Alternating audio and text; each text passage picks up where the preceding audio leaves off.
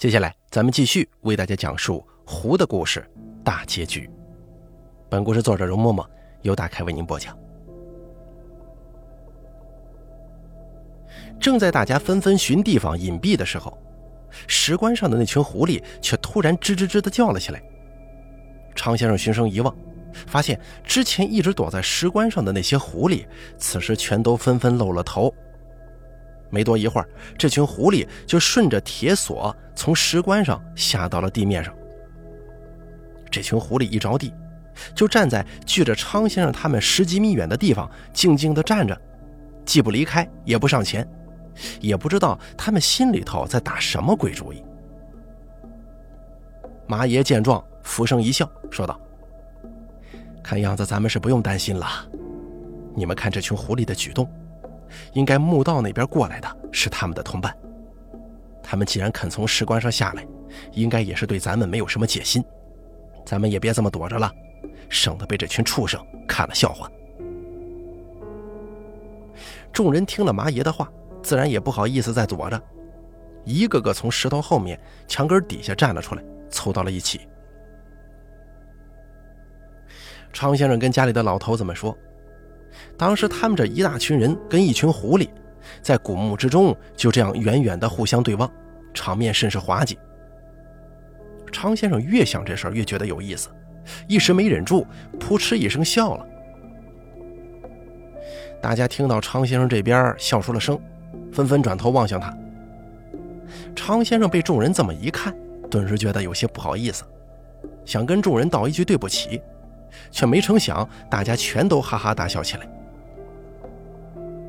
常先生知道，这是因为一群人刚才死里逃生，从一入树林就一直紧绷着神经，终于得到了少许松懈。此时一听常先生这里发笑，自然也都忍不住了。而且众人的笑，其实也并不是说他们真的觉得此事有多么高兴，只是大家为了舒缓自己心中的压力，借故笑了两声罢了。听到昌先生他们这边的笑声，那群狐狸似乎顿时受了一惊。可是正在这些狐狸望着昌先生他们发出低吼的时候，终于有一头狐狸从墓道里跳了出来。昌先生他们身前那群狐狸原本已经有些焦躁不安了，可是当他们看到那头狐狸之后，立马再次平静下来。只见从墓道当中跳出来的这只狐狸。浑身的毛发都已花白，双目之中满是沧桑。瞧着那狐狸的样子，似乎是连牙都掉光了。麻爷一看那狐狸，就低声对大家说：“让大家小心着点儿他说：“这狐狸啊，看那模样，少说也活了七八十年了，指不定上百年都有。之前小翠被迷，肯定就是这只狐狸做的手脚。而大家现在这深陷古墓困境。”也必然是拜他所赐。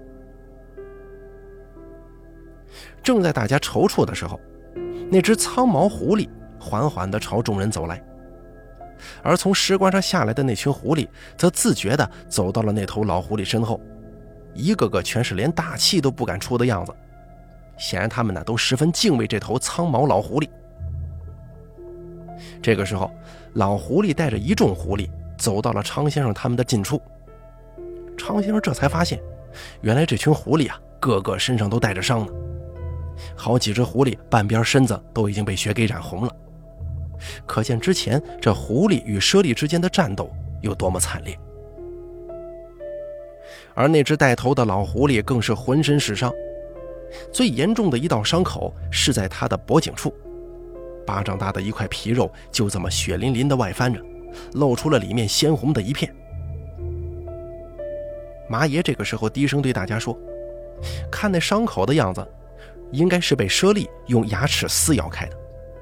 估计啊是这老狐狸先前冲出去找救兵，跟那群猞猁打斗时落下的伤。”麻爷说到这儿，也不由得叹了一句：“也真是难为这只老狐狸了，为了解救自己的部族，居然冒着那么大的风险冲出重围。你们瞧他身上那些伤。”也不知道他是怎么硬生生的杀出这条血路的。他跑出山去寻救兵，偏偏遇见了咱们。你们说，咱们跟他算不算是缘分呢？张老头闻言苦笑：“老马呀，这种缘分，你要是喜欢，你就自己留着。我可不想再遇见这种事儿了。再多几条命也不够我死的。不过，现今既然已经没事了，你不如去问问那个狐狸，把咱们团里的小翠给弄到哪儿去了。”麻爷皱着眉头说：“你让我怎么问他呀？他是能听懂人话，还是你觉得我会说狐狸话呀？”张老头立马笑着说。嘿，这我哪知道啊？又不是我跟他有缘分，我这不是看着你跟他熟吗？眼见张老头跟麻爷的玩笑话越说越离谱，团长当即就出言劝阻几句，让他们两个人有事回去再说，先想法子把小翠找到啊。结果团长那边话音还没落，那只老狐狸就缓步走到了大家的近处。还没等昌先生他们想明白那老狐狸这是要干嘛，他们就看到老狐狸突然前腿一抬，身子一抬，就这么坐了起来。随后那老狐狸的两只前爪上下一搭，随后他的整个身子就来回摆动了起来。昌先生头一眼看的时候，他没看出来这只狐狸是在干嘛，可是突然之间他就反应过来了。原来这只狐狸是冲他们这一行人行礼作揖呢，看那样子，应该是在感谢昌先生他们这一行人出手解救了他的族群。团长受到那老狐狸这么一拜，下意识的就抬手给那狐狸回了一礼。可是团长这一礼才施完，就不由得笑着摇了摇头，想来他自己也是觉得，居然冲一只狐狸回礼，实在是有些可笑。就在这个时候，那老狐狸的双只前爪落回到了地上，脑袋一低，从嘴里吐出一个东西来。团长见了之后，上前一步，把那东西拾在手中一看，原来啊，那狐狸吐给自己的，居然是一朵用塑料制成的头花。团长拿着那个头花正在发呆，一旁的刘哥却突然叫了起来，原来。这个头花是今天小翠头上佩戴的，而且这个头花还是上次集市上刘哥跟小翠一起买的，所以刘哥他肯定不会认错。这个时候，那狐狸扭头就朝着方才自己跳出来的那个墓道走去，走了几步，又回头望了众人一眼。一群人听到刘哥之前这么一说，再把此时这只狐狸的古怪举动联系起来。昌先生他们立马就明白了，原来这狐狸啊，把小翠的头花交给他们，意思是在说小翠在他的手上，情况十分安全，让昌先生他们这一群人跟着自己找小翠去。先前昌先生几个人在心中对那老狐狸还满是怨愤，毕竟今日的事儿，若不是他，也不会变成现如今这般地步。原本大家这个时候。应该舒舒服服地躺在家里，喝着小酒，吃着锅包肉跟猪肉粉条子。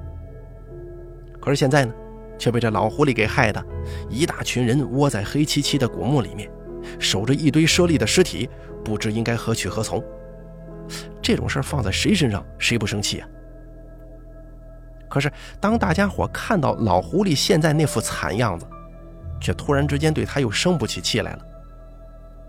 昌先生他们在心中自问：如果自己也碰见了这事儿，族人家人命悬一线，自己该怎么做呢？到时候别说是设局把几个无关的闲人给拖进来，就算是他们设计残害旁人来换取自己亲人的性命，只怕他们狠狠心也就闭着眼睛做了。对于天天把人性、道义什么的挂在嘴边的人类，遇见了这类事情都会昧心而为。昌先生他们又有什么脸面为此去指责一头野兽呢？于是，在众人的一阵沉默之后，团长从怀里掏了一包治外伤的药粉出来。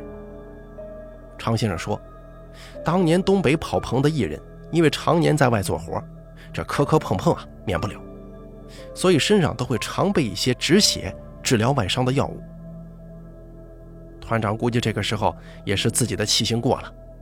又觉得老狐狸为了搭救族群，搞成这般模样，实在是有些可怜，所以一时同情，才将自己身上的药粉给拿了出来。昌先生他们见到此时团长的举动，自然明白他是意欲何为。可是这狐狸毕竟是野物，面对人类的好意，它不一定会明白，更不见得会领情。这个时候，就听大个羊低声说：“哎，团长，你这好心好意的，他们可不懂啊，你还是小心着点离他们远一些，别吓到他们，以为你要干什么，再把你给咬了呢。”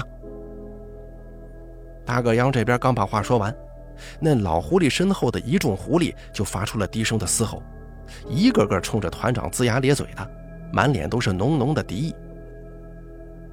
常先生一瞧这情景，心知啊，这事儿还真被大个羊给说准了。这群蠢物还真的以为团长的此番举动是要对他们不利，所以这才一下子起了戒备。不过说来也是啊。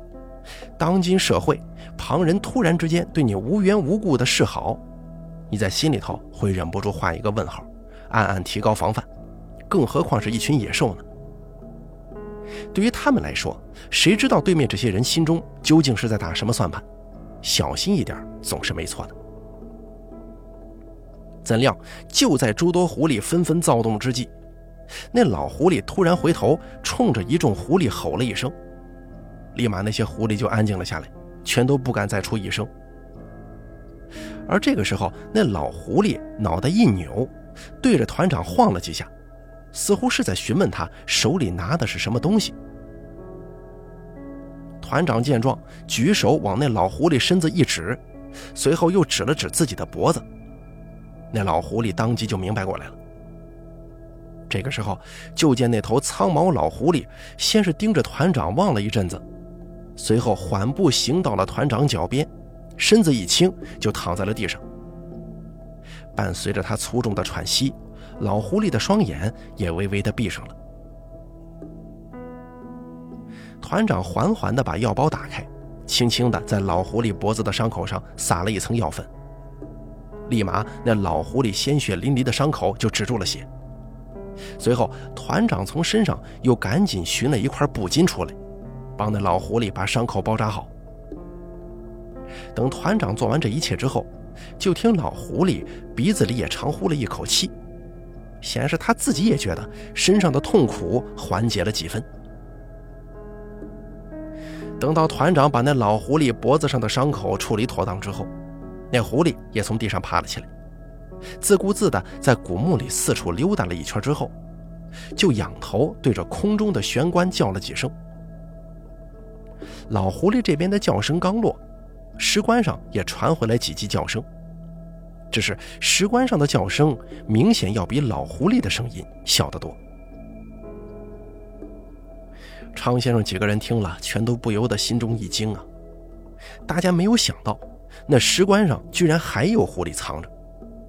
看样子是这老狐狸之前也不是对常先生他们完全放心，所以暗地里还是对他们留了一手。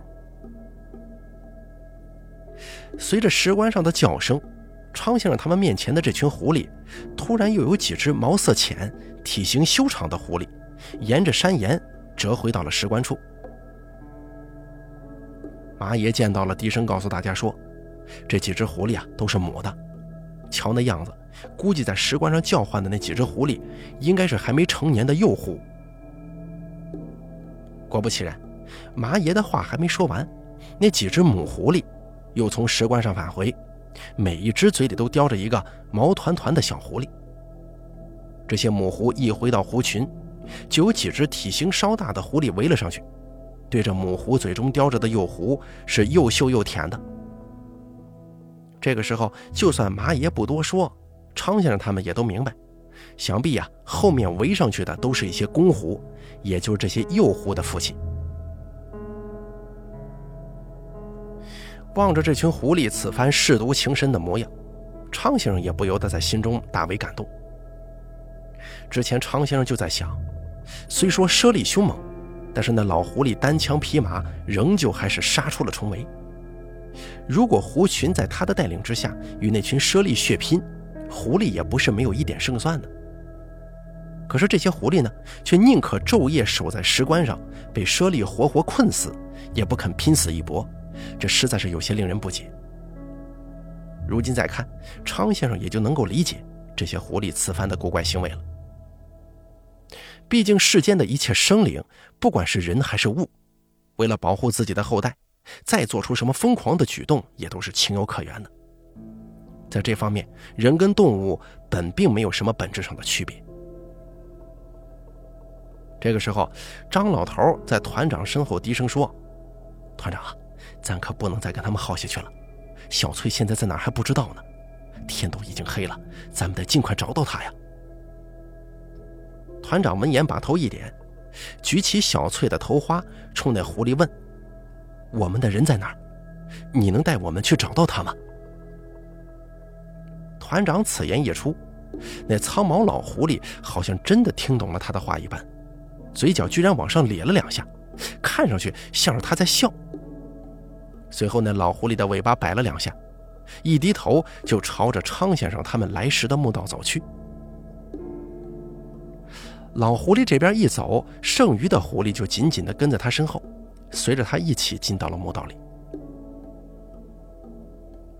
刘哥瞧着这群狐狸从自己身边如此坦然地走过，似乎就如同没瞧见自己这么一个大活人一样，不由得惊奇地说：“哎，他们怎么走了？小翠呢？”马爷沉声说：“别一惊一乍的，跟着他们走就行了，他们会带咱们寻到小翠的。”张老头这个时候也有些不解地问马爷：“这条墓道可是咱们来时的路啊，这一路……”也没发现古怪，咱们应该顺着刚才那群猞猁逃走的墓道去找吧。马爷说：“估计那头的墓道咱们走不了了。别忘了，刚才这群狐狸在石棺上面可是随时会没命的。只要那老猞猁发了狠，带着猞猁狂攻，这群狐狸撑不了多久。可是也怪那老舍利自作聪明，不想冒险，只打算这么围困着这群狐狸，活活把他们给耗死。”他没有料到咱们会出现，也算是天要亡他，他自己的命数使然呢。说着话，团长把话接了过来。这老狐狸费尽心思把咱们引到废弃的卡轮里，就是指望咱们可以发现那个被藏起来的盗洞，然后让咱们从那个盗洞钻到墓里面搭救他的族群。这中间只要稍微一耽搁，对于墓里面那群被困的狐狸来说，说不定就是灭顶之灾呀！要是另外一边那么好走，你们觉得那老狐狸会选择这边让咱们进墓吗？所以我约摸着，那边的墓道，他们狐狸走的，猞猁走的，但是咱们人却走不得。所以之前那老狐狸才大费周章的刻意把咱们引到那个卡伦，因为他自己肯定十分清楚，只有那边才是咱们进到墓里最便捷的路。听了团长的话，常先生自己这边暗中一想，觉得团长的话十分在理儿。要不然今日这阴差阳错的一堆事儿，实在找不到其他合理的解释。只是那老狐狸知道寻常的东西都不是这群猞猁的对手，所以才奔出山去寻求人类的帮助。这事儿说起来好像并不复杂，可是只要你去细想，这头老狐狸的胆识与魄力。只怕寻常的人都上不及他呀。刘哥这个时候低声问马野：“哎，马野，你说这老狐狸这么厉害，都能把人给迷住，他怎么会斗不过几只猞猁呢？”马爷闻言低声一笑，说道：“你这可就是有些想当然了。我问你，刚才那道火墙为什么咱们能冲过去，可是猞猁却不能呢？”那那那是因为咱们不怕火，野兽怕火呀。咱们最多也就是被烫几下，也烧不死。就算身上穿着衣服被点燃了，弄灭了不就行了？所以这火吓不到咱们。可是那群猞猁却想不到那么多，对于火，他们只有躲着害怕的份儿。马野点头说：“没错，动物怕火这是天性，这被野仙迷惑也是咱们人类的天性。”不然，平时咱们总是能听到乡下有大仙附体、鬼神附体啥的。可是你想过没有，为啥这些野仙鬼魂都喜欢附在人的身上？他们怎么不去附在动物身上呢？马爷当时这么一问，还真把昌先生他们这一群人给问住了。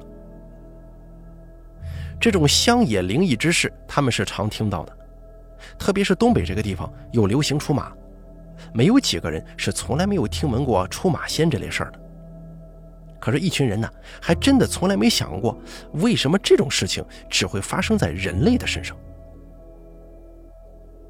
昌先生的故事说到这儿，他抬头对酒桌上的老头子们就问：“诸位，当时呢，这件事情马爷也没能跟我们说清楚。这些年，我总是会想起这件事情来，一直也琢磨不出一个头绪。所以我今天啊，就想顺便问你们一下，对于这件事情。”你们可有什么见解吗？家里的老头子们闻言之后，低头互相议论了一阵。有个老头子主动接过话茬，对常先生说：“常先生，在回答您这个问题之前，我想先问您一个问题。你觉得咱们人跟动物，要论精神方面的意志力，究竟谁更强一些呢？”常先生闻言笑着说：“哎呀，这还用想啊！”肯定是咱们人强一些，动物又没有咱们这种智商，他们能知道个啥呀？老头子当即摇了摇头说：“常先生，这事儿正好跟你想的相反，恰恰是因为动物在智力上不如咱们，所以它们才会比咱们人有更强的意志力。不说动物，光是只论咱们人类，古时候的人在精神上面就比咱们现代人要强大的多。”你别看咱们现代人在身高、体质、寿命等等各方面都比古人要提升了不少，但是古人赶路，凭着一双肉脚，花费几个月的时间，从广东赶到北京去参加科考，这还只是过去文文弱弱的读书人呢。这种事情放在今天，试问有几个人能够做到呢？现如今，连骑个自行车上青藏高原都能成为新闻。那以前靠一双腿硬生生的从中原走上天山，屯守边关的士兵，那岂不都是神人了吗？望着昌先生这个时候满脸的疑惑之色，那老头子顿时就笑了，继续接着说：“所以在我看来啊，人的精神与意志，并不会随着学识、文化、体质这些东西的提高而增加，甚至这事儿啊，我觉得都可以反过来说。”正是因为在这些方面的欠缺，所以人的意志力才会强大。以前不是有句话说吗？知识越多越反动。其实就是因为知道的多了，见识的多了，所以遇事才会想的太多。不信你去看看那个拉磨的驴马，那种一整天原地转圈的活人能耐得住那个性子去做吗？昌先生听着老头子的话。也隐约猜到了他话中的意思。呃，大师啊，您的意思是说，动物在意志上面要强于我们人类，所以很难被附身，而咱们人却因为心思多，反而容易中招吗？老头子点点头说：“没错。人在什么时候特别容易中阴呢？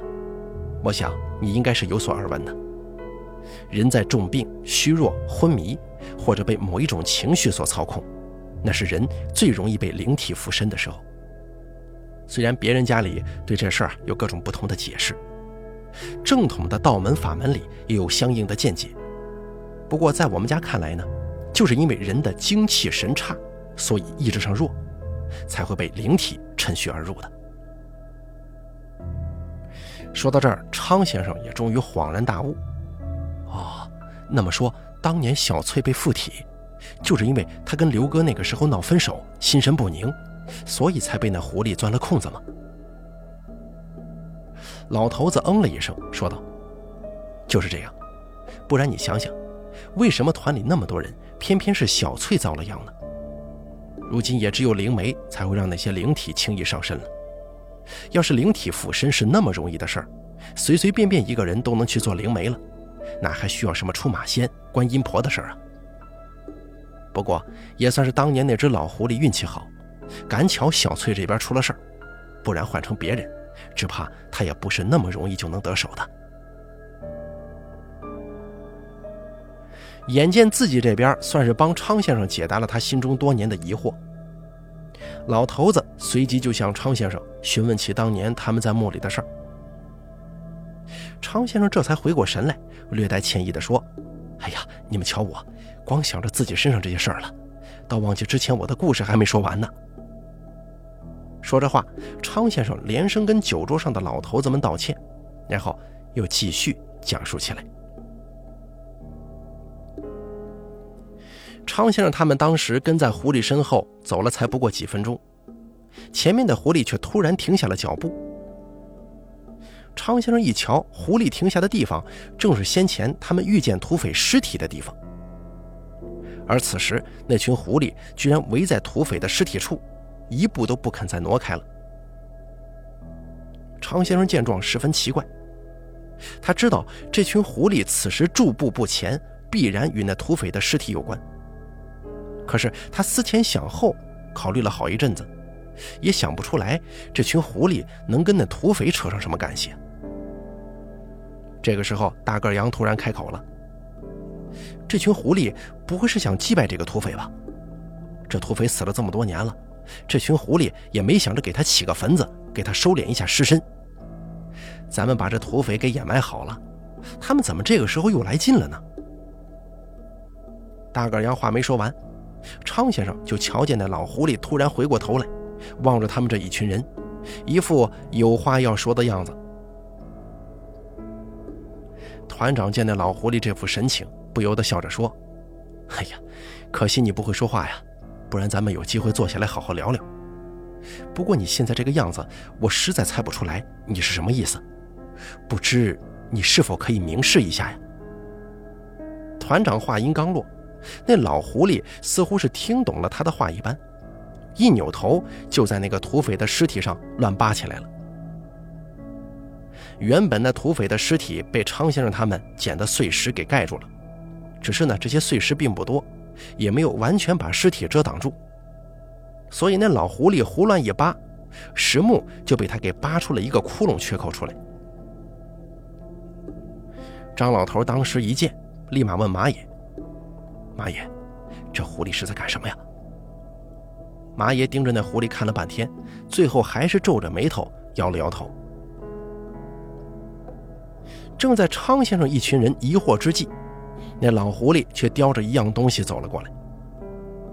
常先生定睛一看，发现那老狐狸原来是把那个土匪尸体上的那双靴子给叼过来了。那老狐狸当时把这靴子往地上一放。距着刘哥与大个羊最近，可是两个人一瞧，这东西是从死人身上弄下来的，谁都不想伸手去碰。最后还是麻爷跟张老头走过去，把那靴子拿在手中，前后上下打量起来。没多一会儿，马爷就发现了那靴子的异常之处。他说：“这靴底比一般的靴子要厚，但是却藏了一半的鞋底儿在靴子内，从外头根本看不出来。”估计啊，这靴子底里面藏了什么东西。于是马爷当场就跟张老头要了一把飞刀过来，然后他就用刀子把靴底整个从靴子上给削下来了。马爷随后把削下来的靴底递给团长，团长把靴底拿在手中一捏，果然发现有硬物藏在靴底之中。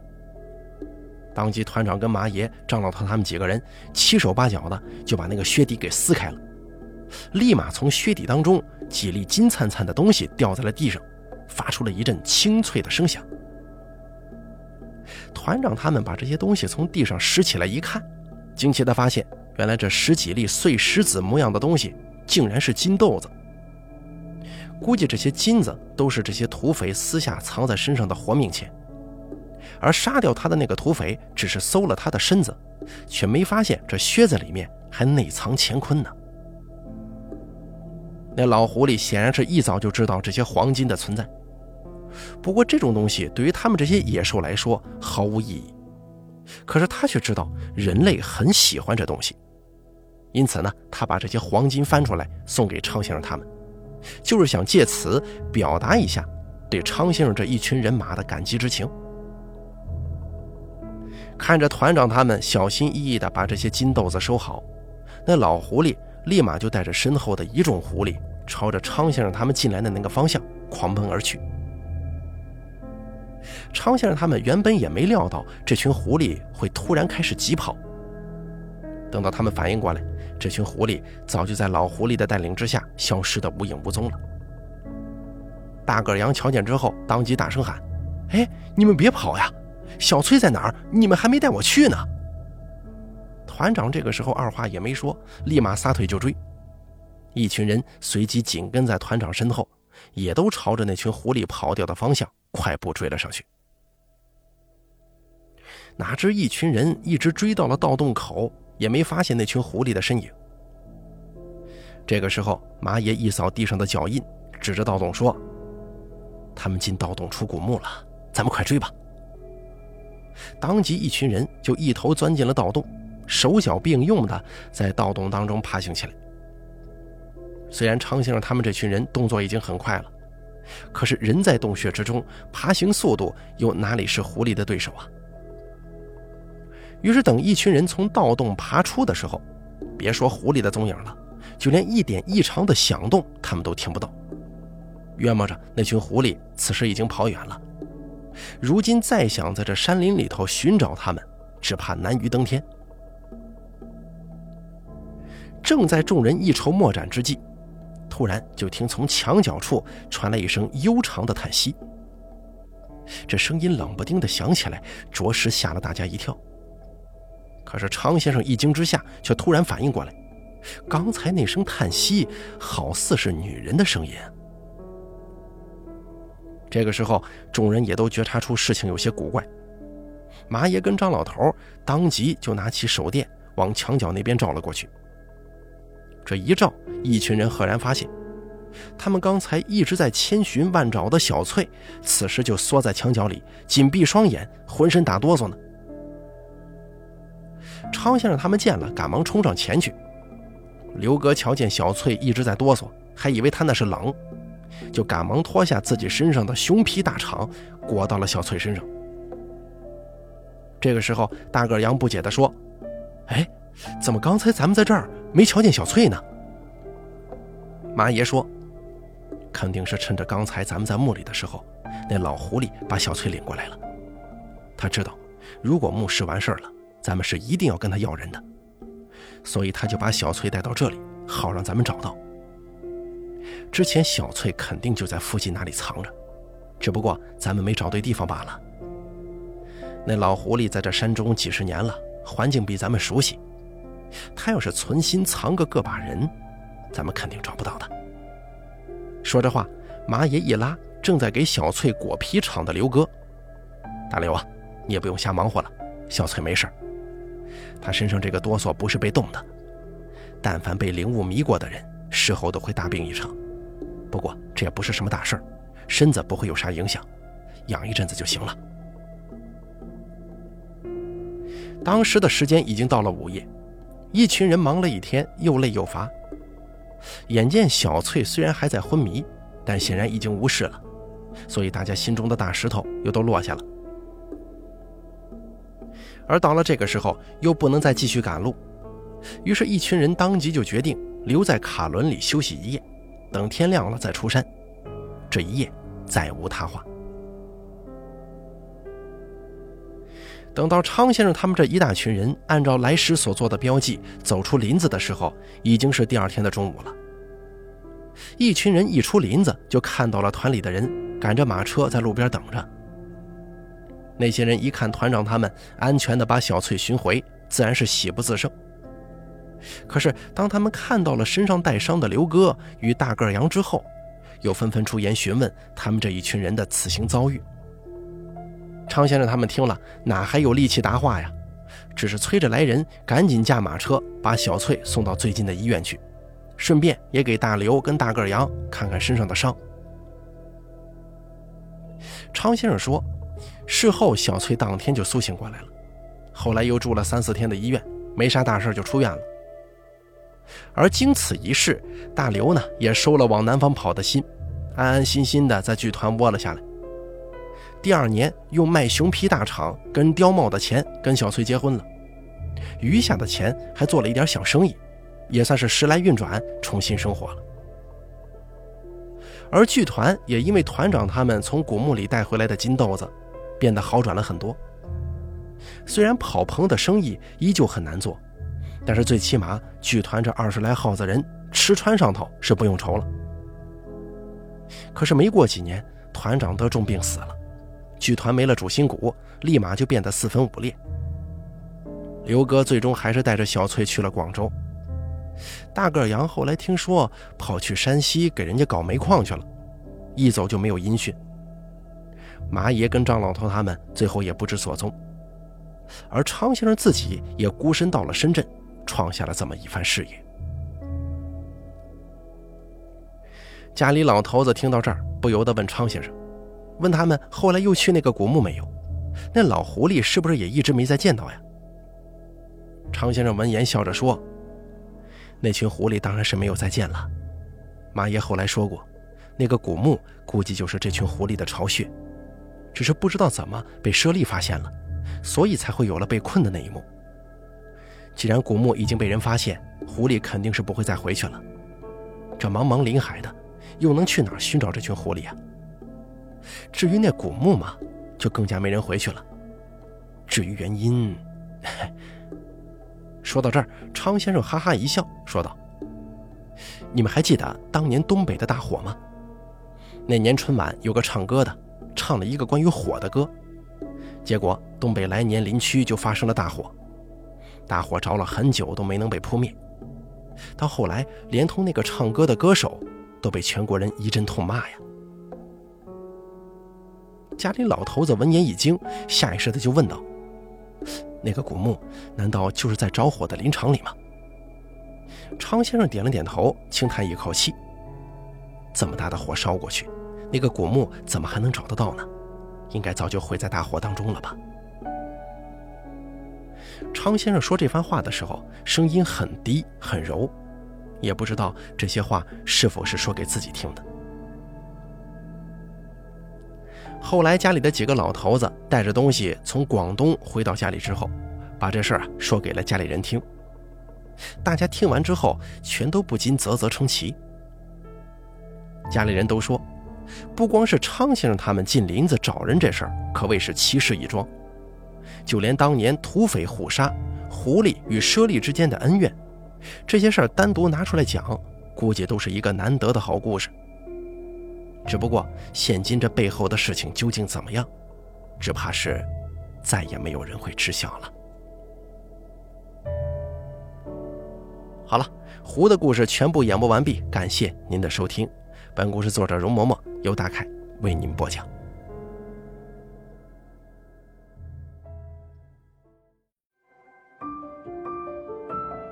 本期故事演播完毕，想要了解大凯更多的精彩内容。敬请关注微信公众账号“大凯说”，感谢您的收听。